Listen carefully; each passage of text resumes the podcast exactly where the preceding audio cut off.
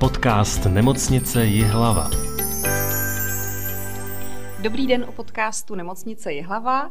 Dnes tu máme eh, magistru Milenu Šedinovou, molekulárního biologa, zapomněla jsem ještě doktorku k tomu titulu přidat, a paní magistru Jitku Karáskovou, analytičku. Hezké dopoledne. Vám také. Dobrý den. My se dnes budeme bavit eh, samozřejmě o vaší práci. Eh, v současnosti, abych vás tak trošku představila, eh, tak molekulární biologie je, co jsem se dočetla, nejbouřlivěji se rozvíjejícím oborem, především díky novým technologiím a metodám. Je to správně? Tak naprosto. Mhm. Když si vezmete, nebo takhle, když vezmu studijní obor, když jsem si hledala, kdybych chtěla studovat váš obor, Eh, tak mi eh, vyšlo ve škole, v nabídce vysoké školy, eh, taková promověta. Chcete dělat genetické modifikace, léčit rakovinu a změnit svět? Pojďte studovat náš obor. To bylo takové lákadlo. Co vy, proč jste se rozhodli tento obor studovat? Chtěli jste změnit svět a třeba vylečit rakovinu? Tak já jsem původně studovala botaniku, a ke genetice jsem se dostala až na základě časopisu Vesmír, kde mm, byla taková, takový seriál uh, popularizačních článků genetických. A Jitka Karásková, jakou, jaká byla uh, ta prvotní motivace jít studovat tenhle obor? Tak já jsem lásku ke, ke genetice získala na gymnáziu, když jsme začali dopodrobna brát vlastně buněčné cykly a jak to funguje na úrovni DNA. A tam jsem se do toho zamilovala a zůstalo mi to. Já musím říct, že jsem se na vás připravovala a e, hledala jsem si, co vlastně děláte, tak mi to strašně zaujalo, že jsem si říkala, že vaše práce je opravdu zajímavá a možná, kdybych se zpětně měla rozhodnout, nebo mohla rozhodnout, a kdyby mi šla biologie a chemie, tak se možná rozhodnu pro váš obor. Jaká je vlastně vaše denní náplň práce, když přijdete do práce? No, tak naší denní náplní práce je vlastně provádět e, vyšetření, vyšetření vzorku, e, genetickými metodami. Zkuste to popsat nějak dopodrobna. Eh, jak si to má člověk představit? Eh, že sednete k mikroskopu, zkoumáte a zkuste to trošku popsat. Ne, ne, ne, mikroskop určitě nepoužíváme. DNA je mnohem menší struktura, než aby se to dalo na klasickém mikroskopu eh, jakkoliv zkoumat. Takže my máme jiné metody, prostě genetické metody. Základním gro je metoda PCR, což je polymerázová řetězová reakce. Tu určitě všichni po covidu znají nebo mají o ní nějakou představu. A to je vlastně ta naše základní metoda, kterou my používáme každodenně. Přiznám se, že mě překvapilo, že tato metoda je z roku 83 už, protože možná, že si eh, tak jako hodně z nás myslí, že je to něco nového, ale ono to už úplně nové není. Eh, trošku jste popsala tu metodu a zkusme se trochu vrátit ke covidu. Eh, když si vzpomenete dva, tři roky na zpátek, tak eh, co pro vás covid znamenal? V začátcích velký strach z neznámého, potom nadšení, když jsme měli první pozitivní vzorky a pak velká únava, když jsme těch vzorků dělali 800 denně v pěti lidech. V praxi to znamená co? Vy tedy ten vzorek musíte nějakým způsobem ručně vzít a vše udělat ručně. Zkuste to popsat, jak to probíhá tak eh, analýza takového vzorku zahrnovala nejdříve izolaci nukleové kyseliny, kterou jsme dělali na automatech a potom následuje samotná PCR reakce, která musí být nejdříve eh, smíchána, připravena a poté stroj kyselinu nukleovou množí a my potom z těch výsledků jsme schopni odečítat, zda byla nebo nebyla namnožena, v jaké míře a třeba i jaké varianty se tam vyskytují. Nejdříve jste to dělali ručně, ale potom vám pomáhal přístroj, jestli se nemýlím, takže se to potom trošku urychlilo. Urychlilo se to určitě, a to nám pomohlo dělat právě to obrovské množství, ale pořád tam zůstává ta lidská práce, kdy se musí prostě těch 96 vzorků vzít z těch zkumavek a přepipetovat eh, do toho stavu, aby ten stroj to byl schopný vlastně jakoby zkousnout a nějak vyizolovat. Takže ta lidská práce tam stále zůstává a je velká. Eh, já jsem od vás slyšela párkrát už během covidu, že jste trošku předvídala, co bude. Eh, naplnily se ty vaše očekávání nebo obavy z toho třeba, eh, jaká bude budoucnost několika týdení? Tak předvídala jsem ne z křišťálové koule, ale samozřejmě z informací, které jsme měli dostupné z internetu nebo mm, od eh, našich eh, tvůrců diagnostické soupravy, od mladíků z firmy Diana, kteří situaci sledovali a na základě situace sledované na celém světě dokázali predikovat vývoj. Mhm. Ono už od začátku vědci, kteří se zabývají epidemiologií a biologií virů, vlastně předvídali, že ta evoluce povede k nějaké variantě, která bude velice nakažlivá, ale její klinické projevy budou mírné. To je tedy teď ten kraken, který je tu teď? Je to to, o čem jste teďka mluvila?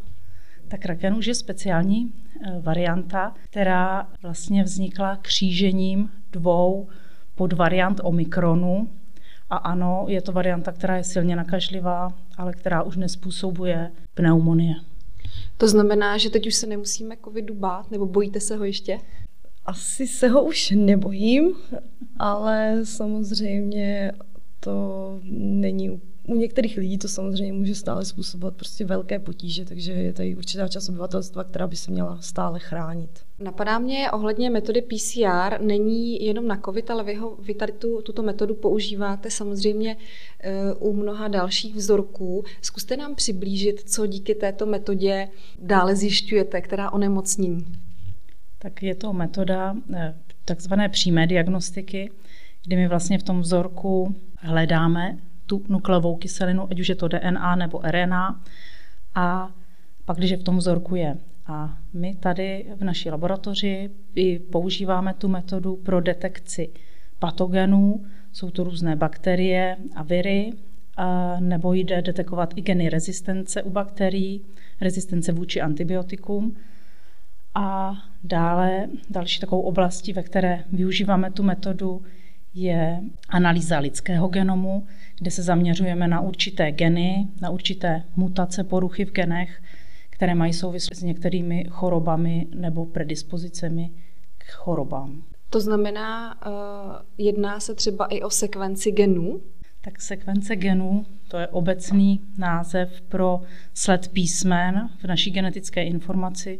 Sekvence genů může být kousek genů, může to být celý gen, může to být Eh, celý chromozom. To, co asi jste myslela, je, že tyto metody používáme k tomu, abychom zjistili, jaké genetické varianty máme uvnitř svého těla, které jsme zdědili od svých rodičů. Mhm. A vy dokážete třeba zjistit i jestli člověk má dispozice například k intoleranci laktózy eh, nebo například dispozice k tomu, že bude celiatik. Jakým způsobem to probíhá? Probíhá to stejně, vlastně ten nástroj je totožný, je to izolace, v tomto případě DNA, protože v každé ze svých buněk máme DNA, a. Potom jde o namnožení úseku, který je zodpovědný za, tu, za tuto predispozici. A tento úsek my namnožíme pomocí PCR a potom buď ta PCR je real-time PCR, kde přímo během té reakce my vidíme, zda daná varianta se u tohoto člověka vyskytuje, nevyskytuje, anebo používáme ještě jinou metodu, zobrazovací například mikročipy. Znamená to tedy, že eh, ten vzorek pacienta se k vám dostane tehdy, když člověk má například dispozici v rodině a má třeba nějaké problémy, jde k nám na gastroenterologickou ambulanci a tam pošlou vzorek krve a vy zjistíte tedy, jestli ten člověk eh, má dispozice k tomu být nemocný takto? Přesně jak to popisujete, s tou věcí, že genetická vyšetření jsou drahá záležitost a samozřejmě musíme s informacemi o, svý, o svém genomu zacházet opatrně. Samozřejmě eh, je to zneužitelné a použitelné proti nám, takže genetická vyšetření jsou vázána na indikaci určitou odborností.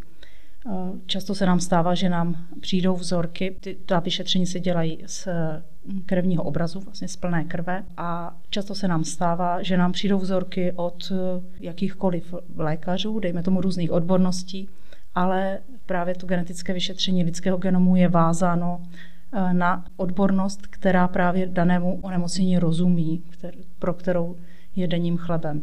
Třeba celiaky má v gesci, může ji indikovat pouze, eh, jak jste říkala, gastroenterolog nebo dětský lékař nebo imunolog a nebo samozřejmě genetik.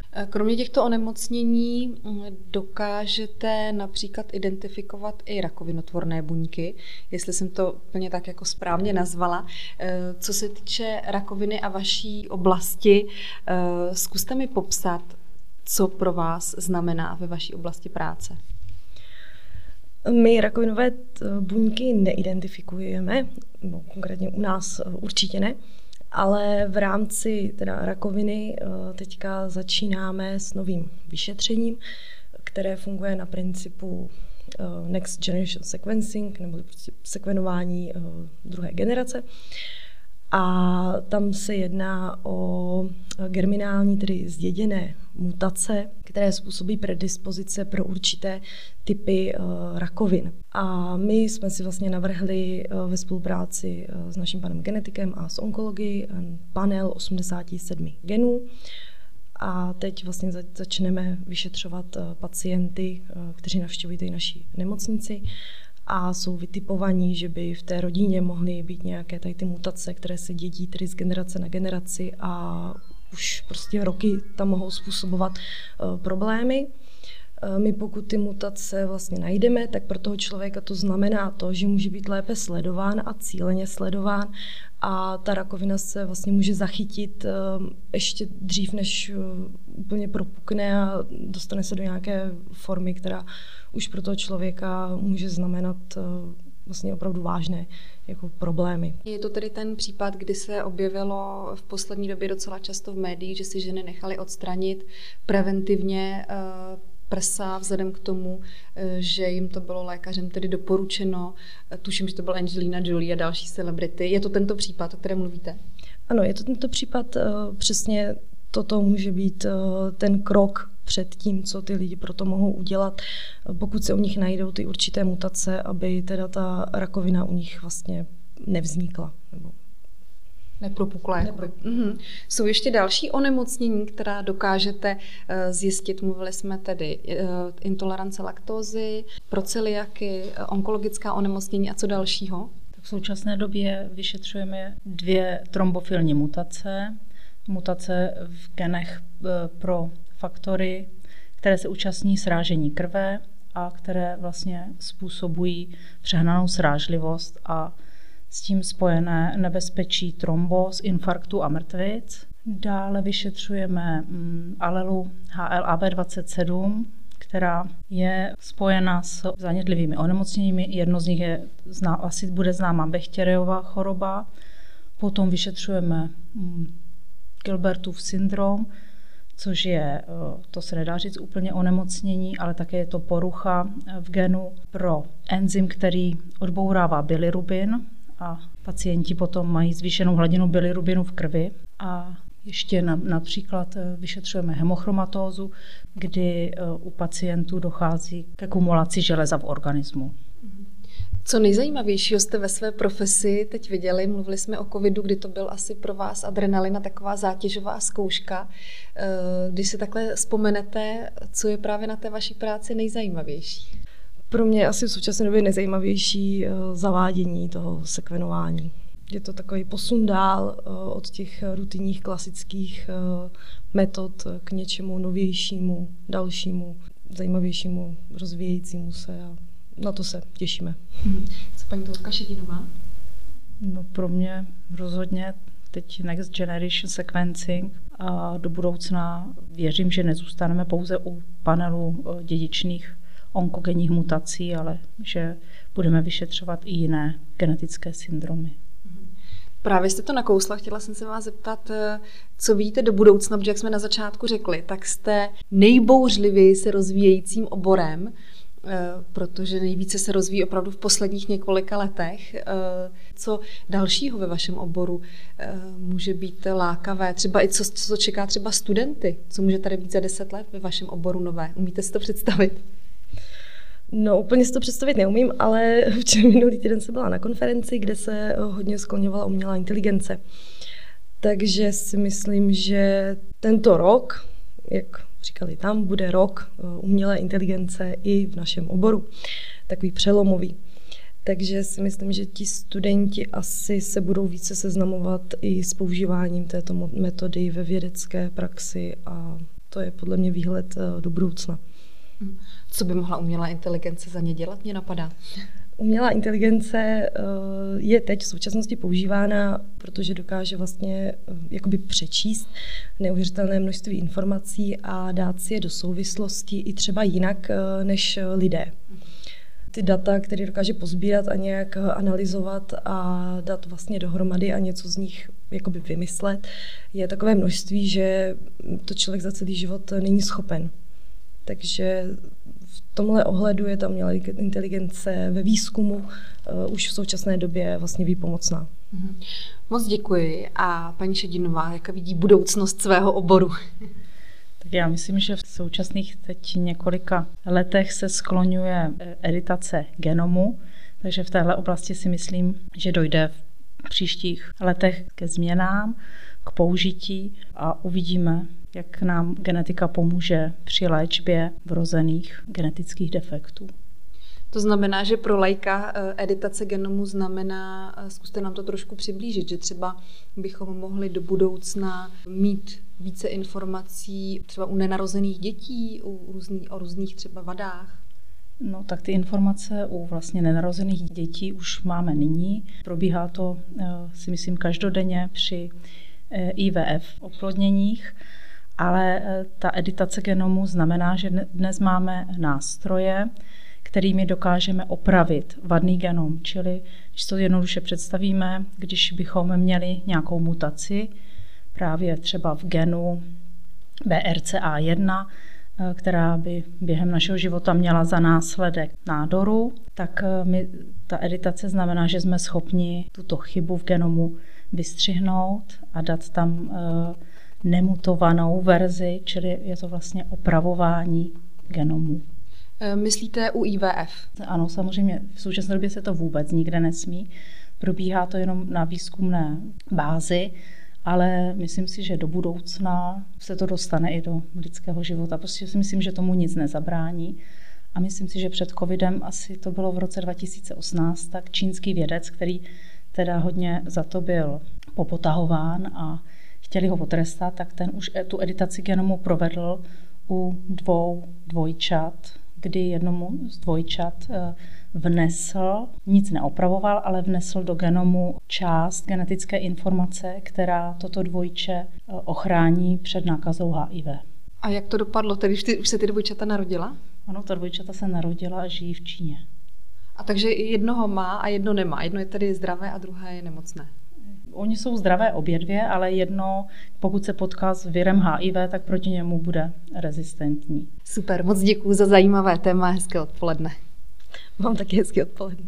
Naschledanou.